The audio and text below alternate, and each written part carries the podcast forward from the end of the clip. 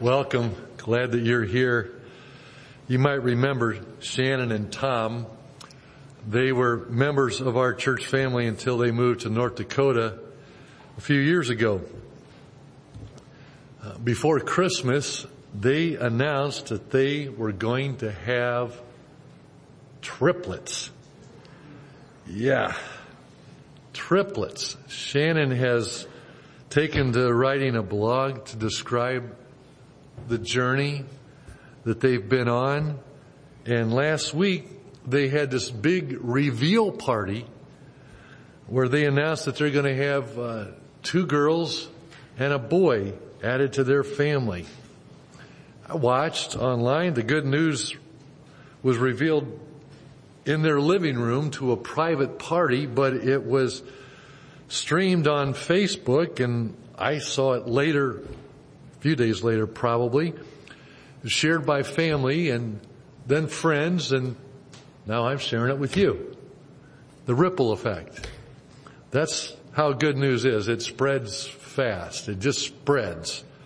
Um, when the Roman generals back in the day won a great victory, they would send a messenger by the fastest horse with the good news back to the city. Yes, we won. We've advanced. We're, we're great. And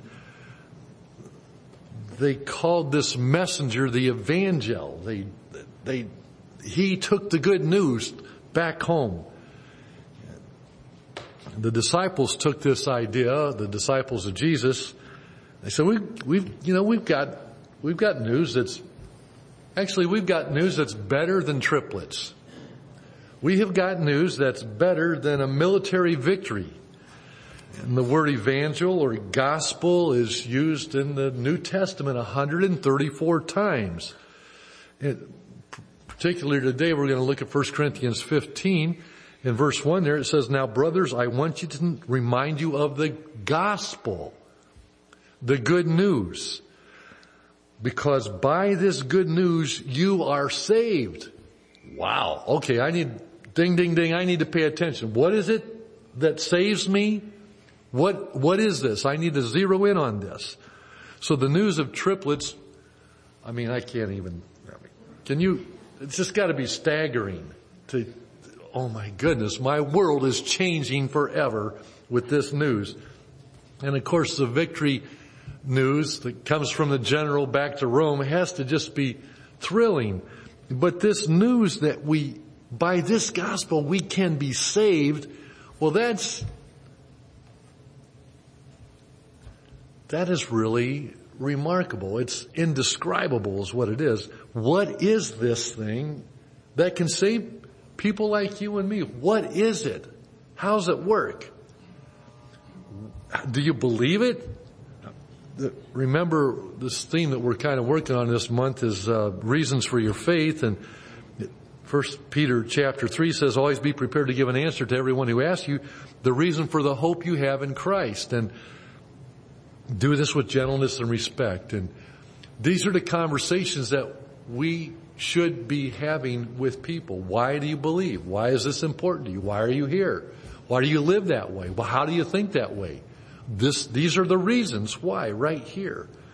So what is the reason for your hope? Why do you believe what you believe? And if you ask the early disciples of Christ, they would point to one fact above all others, and that was the resurrection of Jesus Christ from the dead. That was it. It's repeated throughout scripture, which I will show you in just a second. Let's start with Acts chapter 2, verse 22, where it says, uh, this is the first time it was said publicly. Fellow Israelites, listen to this. Jesus of Nazareth, who was handed over to you by God's deliberate plan and foreknowledge, and you with the help of wicked men put him to death, nailing him to the cross. But God raised him from the dead, freeing him from the agony of death because it was impossible for death to keep its hold on him. In these scriptures that I'm going to share, you're going to see some of the biggest buts in the Bible. It's almost every one of these things. He was dead, but God raised him. So rumors have been flying around Jerusalem for some time now, but this was the first time that someone said it publicly, Peter here on the day of Pentecost. Some people said that the guards fell asleep at the tomb and the disciples stole the body. That's what they said. Some people said that the women went to the wrong tomb on that early morning and they mistakenly reported the empty tomb. You know, no GPS, foggy morning, you know how we are with directions, you know. Could happen, huh? Maybe. Um, some people said Jesus never really died. He was in bad shape and he recovered and uh, he escaped. Well, you got to have some explanation for why is the tomb empty. What is it? Come up with one. But here in Acts chapter 2, Peter gives his version of the story. It's a different story. Wicked men put Jesus to death, but God raised him from the dead. There, deal with that. Uh, what do you think? Is it true? Wherever you are in your life today, there's a lot writing on your answer for this. Is it true or not? Um, the early defenders of Jesus would not back off of this one central message. The very next chapter, uh, Peter said in chapter 3 verse 15, you killed the author of life, but God raised him from the dead. The reason for their hope was clear and consistent and loud. And Peter the fisherman, what a transition in his life, now stood before the Supreme Court of the land in chapter 4, verse 10, and said, it is by the name of Jesus Christ of Nazareth, whom you crucified, but whom God raised from the dead that this man stands before you completely healed. Again in chapter 5, the God of our fathers raised Jesus from the dead whom you had killed by hanging him on a tree. It's like ding, ding, ding. Are you hearing me? This is the one reason for our faith. This was the reason for their hope. So if you're going to defend your faith, if you're wrestling with is it true or not, this is the thing you need to wrestle with right here. Did he come back from the grave. And so we get to 1 Corinthians 15 and it is the foundational teaching of the early church. In those days they called it a creed. Maybe you grew up with it in a church that had a, a creed. Well, this is a creed from the early church. Uh, some scholars believe that this was kind of like uh, the catechism, if you will. This is what people memorized some think that this is what people had to say before they were baptized into Christ. They had to have this evidence committed to memory so they could say why they are following Christ. I'm not sure about all of that, but here it is for you to read yourself. 1 Corinthians 15, verse 1, uh, verse 3. For for what I received, I passed on to you as of first importance that Christ died for our sins according to the scriptures. That he was buried. That he was raised on the third day according to the scriptures. And that he appeared to Peter, then to the twelve. After that, he appeared to more than 500 brothers and sisters at the same time, most of whom are still living, though some have fallen asleep.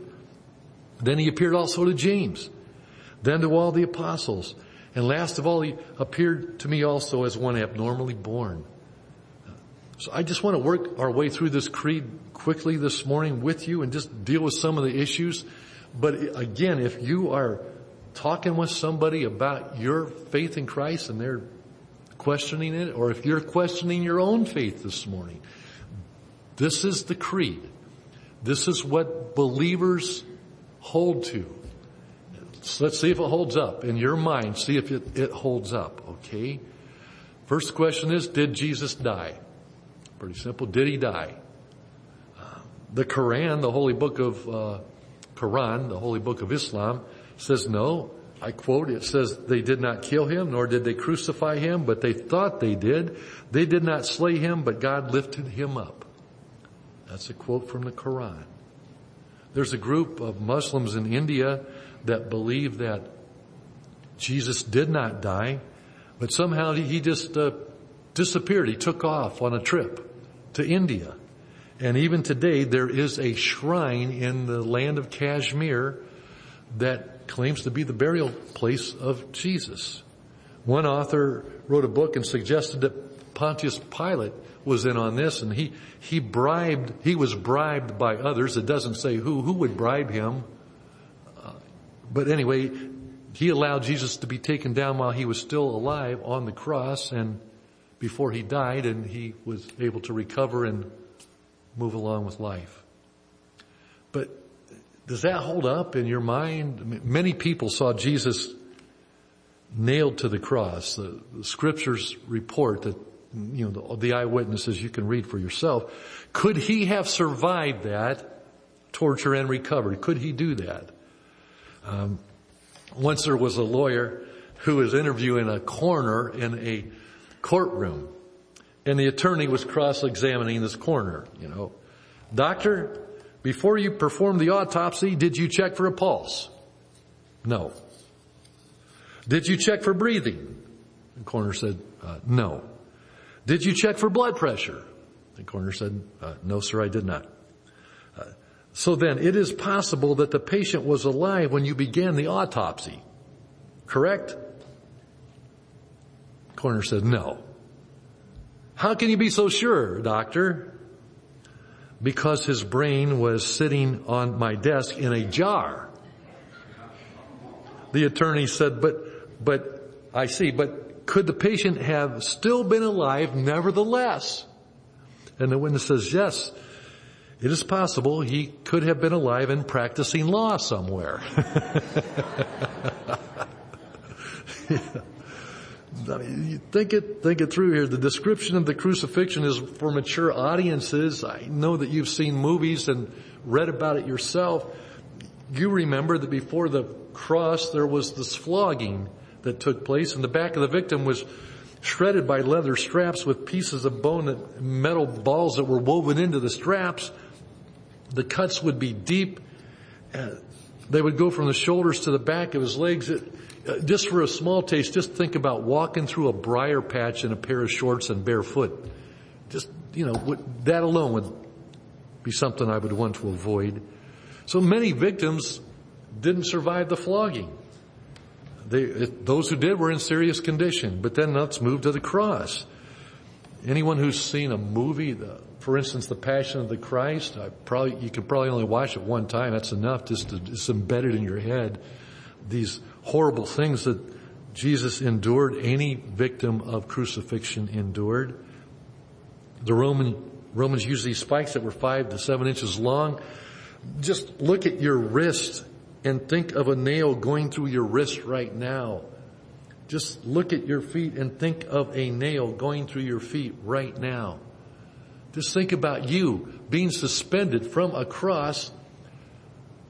The only thing holding you up were these points of contact with the cross, these nails holding you to the cross.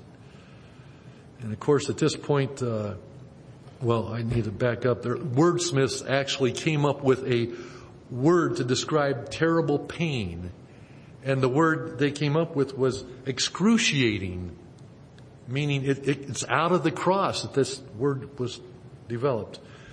And of course then the cross was propped up and the body was hung and the shoulders were soon bearing the weight of the body and the feet carried the other part of the weight, excruciating the victims gasping for air. The heart works overtime to keep uh, blood and oxygen flowing. It can't keep up. The victim dies of cardiac arrest among other things. For me, another factor to consider in the death of Christ on the cross is the lives of the soldiers who were doing the actual crucifying.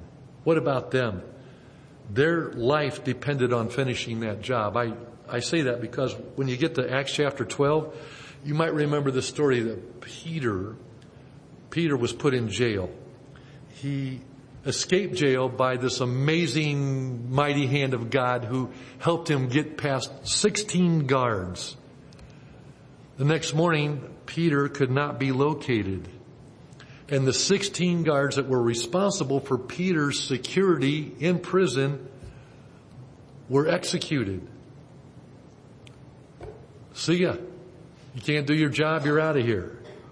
So if you ask me, if you give given these factors, it seems reasonable to conclude that those soldiers would carry out their job, right? They would just carry it out. Their life depended on it. And so if you add all this together, it seems reasonable to, to conclude that there was a man named Jesus who was put on a cross and he died like a whole bunch of other people on a cross died back in those days under Roman rule. The soldiers thought he was dead and so did the burial party. That leads us to the missing body. Um, did you hear that New York State citizens wagered more than two billion dollars in the first month of online gambling? I heard that number. I Two billion dollars in one month. Man. Well, here's a two billion dollar question for you. Okay. What in the world happened to the body of Jesus Christ? What happened?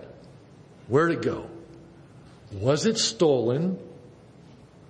Did the girls go to the wrong tomb? Is it in a tomb in Kashmir? What happened? Let's go back to the creed for just a minute. It says Christ died for our sins according to the scriptures, second line, that he was buried. Seems simple enough. All four biographers mention a man named Joseph of, of Arimathea. He was a member of the high court, you'll remember. He was very well known in the city, had a reputation. After the story became public, it would be easy to locate and interview this man, Joseph of Arimathea. You have his name, you have his city, you know he's part of the high court. Let's just interview him, ask him a couple questions. I'll bet some people did. Did you in fact remove the body of Jesus from the cross? Who gave you the authority and the permission to take that body down? That's unusual. Can you please show us the exact location of the tomb and how did you leave the body in the tomb? Can you describe how you left it? And of course, he would be more than happy to tell you these things. I mean, he was right there. He's an eyewitness to the whole thing. He had some help. Boy, he, he'd be a key witness in this whole thing. So, he was buried. A man with great reputation oversaw that. Now back to the creed. He was buried and then that he was raised on the third day. So Jerusalem, we have a problem here. We, we have a missing body. According to Matthew, the guards went to the chief priests and reported everything that had happened. And uh, you know, you follow the money, right? We've been taught to follow the money. That will lead to the truth of the story. And you know that, you know that, uh, I'm sorry, this is true of us, but we will do just about anything for money. We'll get up early. We'll stay up late. We'll work overtime. We'll take on a second job. We'll stand out in the cold. We'll do whatever it takes to get some money. And um, I read a book a few years ago uh, called Red Market, where I I read that how drug companies hire people who incredibly take experimental drugs into their body for cash. They have no guarantee they're going to survive this, so the money, if it doesn't go to them, is guaranteed to be sent to their estate so it can go to their family. It's, it's not all exactly clinical and legal, but it's done in other places. Well, the soldiers were given a large sum of money to say the disciples came during the night and uh, while the, while they were sleeping and they stole the body. Okay. So you're going to admit to the public that you were sleeping on duty? Uh, who does that? I don't think you'd want to do that. You've heard some crazy stories, but this, this is a whopper here. Look at what they want you to believe. They want you to believe that uh, a young servant girl who caused Peter to cower in fear the night of the betrayal and the arrest now 72 hours later, this guy somehow boldly uh, sneaks into a graveyard at night while it's guarded by elite troops and breaks the seal on the tomb and rolls the stone away and has a group that t- somehow takes the body. This is the question every honest person must answer. How do you explain the missing body? Where is the missing body? If you could just produce that, we would we'd have a different story, but we don't have a different story. So let's move on to the, the appearances, after death appearances. Excuse me. The fourth line of the creed says this. He appeared to Peter, then to 12, then to more than 500 other brothers at one time. Okay, I think we can all agree that nobody was inside the tomb to see what happened, how he rose. Nobody saw that. But there are some questions here related to that. He, did he die on the cross? How are you handling that? Did he later appear to people? You gotta handle that. There's an expert from Harvard Law School named Simon Greenleaf who was acclaimed a legal evidence expert. That was his field in the, in the law school. How do you trust witnesses?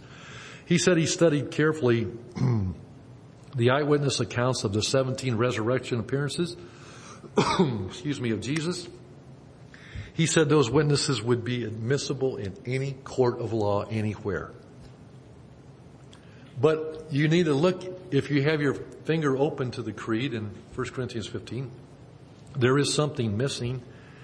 Uh, the, the biographies, Matthew, Mark, Luke, and John, make it clear that Jesus appeared to women first. Luke mentions four girls and Matthew mentions two girls. Yet in the creed of 1 Corinthians 15, it doesn't mention these girls. It looks like a contradiction because it says he appeared to Peter, then to 12 and others, but he leaves out the girls. So what's going on here with that? Uh, I'm very sorry to report this, ladies, but Jewish culture, first century women were not considered to be competent witnesses in court. Um, there's back up there if I need to give it to you, but it's not unusual because there was a time in our country when uh, the Indian population could not testify regarding their own lands. People stole my land. I don't believe you. You're one of those kind of people. And of course, black people were not trustworthy witnesses at one time in our country. Of course, the gospel changed all that, but in those days, women, I'm sorry, did not have a voice. They were omitted from the creed, but they get the recognition in Matthew and Luke.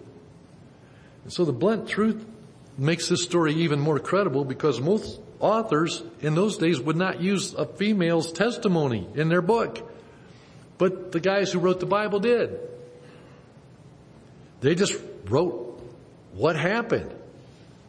You don't like it, if it's not according to the culture, if you don't like the custom, if you don't think it's credible, deal with it.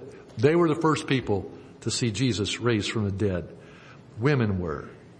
And so these witnesses insisted they saw the living Jesus after the cross. They just kept insisting it. We were eyewitnesses, and as you read the book of Acts, you see that continue. We saw it. Say whatever you want to. We saw it. Peter declared that he and others ate and drank with him after he rose from the dead. Chapter 10 of Acts. Acts 13, Paul said, for many days he was seen by those who traveled with him from Galilee to Jerusalem. It's like, it's right there. If you don't like it, I'm sorry, but that's what happened. And you're going to have to come up with another story to take out all those eyewitnesses. So this was the central teaching of the church. They were convinced they saw him alive after his crucifixion. That's what they built their faith on. That's what their hope was based in. That's what changed their lives. That's what started the church. Does it work for you? True or false? And there's some circumstantial evidence too. I'd just like to add on here as we move towards the end of this. One of them is that the disciples died for their belief in this fact. They, as you read the Gospels, you know, they were the first skeptics, right? He couldn't, there's no way when the ladies came back and said, we saw him, that, no way. So they were the first skeptics of the whole story. Yet something convinced them to quit their jobs, confront danger, tell their stories to the whole world at the cost of their lives. Lee Strobel says in his book, people will die for their beliefs if they sincerely believe they're true, but they won't die for their beliefs if they know they're false. I surrender. I was just kidding. I didn't mean it. Don't kill me.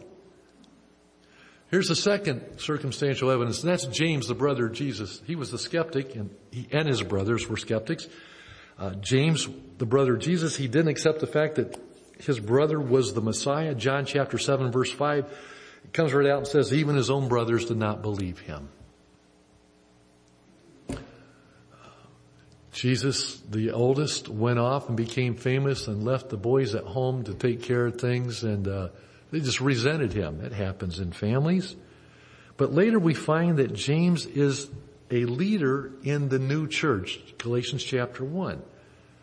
Tradition says that James was martyred for his belief in Christ. What happened to change this brother from a skeptic to a leader in the church? Well, I only have one explanation. Maybe you can come up with another one. The creed says that Jesus appeared to James. That's really the only explanation I have for his change of heart.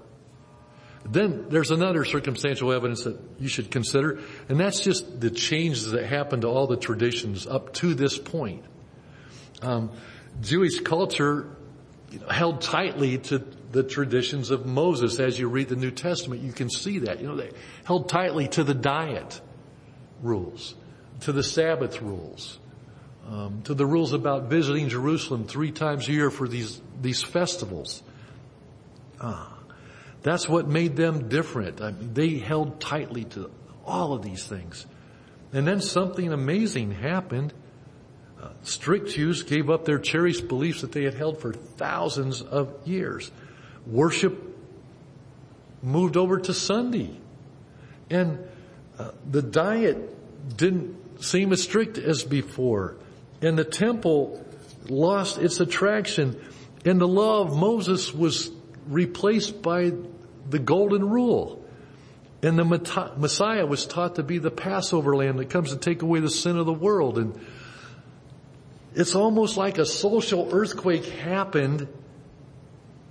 What caused it to happen? What made all these changes? Think about that one. Then there's one last one I think holds dear to you guys most. And that's communion and baptism that we do every Sunday morning here and is celebrated throughout the, the globe. Uh, tomorrow's President's Day, I believe, if, if a group of people were devoted to Abraham Lincoln, they might meet for President's Day and talk about his presidency. You know, the Emancipation Proclamation and the Civil War and some of his other pieces of legislation that were passed. But few people would celebrate tomorrow the fact that Abraham Lincoln was shot by John Wilkes Booth. Oh, wait, wait. It was such a cool thing when he was shot in Ford's Theater. You know, that was, we just, it was amazing that he was shot that night and that John Wilkes Booth snuck up on him and then jumped down onto the platform of the stage and took off. Man, that was so cool. We don't talk about that stuff. We, just celebrate his life. Yet believers get together each week, not so much for the teachings of Jesus or the morals of Jesus. They get together to celebrate of all the crazy things, they celebrate his death on a cross. And we have this ridiculous thing. We say, that's the good news. He died. That's the good news. We're like, what is good news about that? Well, of course, he died in our place. He took away the punishment that we, that we deserved. And so we talk about his death a lot, but death didn't have the last word. The songs that we sang this morning had resurrection themes all through them. The two pillars of the church are communion and baptism. Both of those things that we practice, every church practices, would be meaningless. It'd almost be morbid. These people, all these people talk about is death. The death of a guy on a cross. Man, that's ridiculous. That's, I don't want to go to a place like that. Oh, he's talking about death. But it's more than that, isn't it? There's the resurrection. And it's seen in these two practices. With the resurrection, they have tremendous significance. In baptism, you are buried into his death, buried in the water but you're raised to a new life in Christ. You're celebrating this new life in the living Lord. In, in communion, we, you know, we say, this is the body of Christ broken for you. This is the blood of Christ poured out for you. But you proclaim his death until he comes. He's alive and he's coming back. So where did these teachings originate? What do you think? Can you trace them back? Of course, if you're a student of the scriptures, you trace them right back to the death and burial and resurrection of Christ. Uh, I can invite you back up, Joy and Jamie and Jim. Come on back up and we'll close here. Uh, if you are struggling with your faith and you need reasons for the hope that you have in Christ, 1 Corinthians 15 is where you need to go. This is what you hold on to tight. This is the foundation. This is the creed. Did he die? What happened to his body? What do you do with these eyewitnesses? Are they true or false? How do you explain the start of the church, the end of some of those old traditions and the beginning of some new ones? How do you explain this joy that people have in this, in spite of great sorrow in their life? The resurrection was the proof pointed to consistently by the early church. Under the most intense pressure, they would not change their story. They held on tight. And that's the reason for our hope today. So I just invite you to consider the claims of Christ yourself. You can, you can ask any question you want to ask. We're wide open to it. We may not know the answer, but we'll try to get some answers for you, but there's nothing to hide here. This is, this is it. This is the bare truth. We believe that there was a guy who appeared on earth, looked just like us, only he was way different than us because he was God in the flesh in disguise. And he died on a cross like a lot of other people died on a cross. But he was different because he came back from the grave. That's what we are banking our eternity on. That's it. We're going to dance right off the cliff and right off into eternity holding on to that fact right there. That's what we believe. I invite you to believe that too, to put your faith and your trust in Jesus Christ. This is the good news by which you are saved. That's what it says.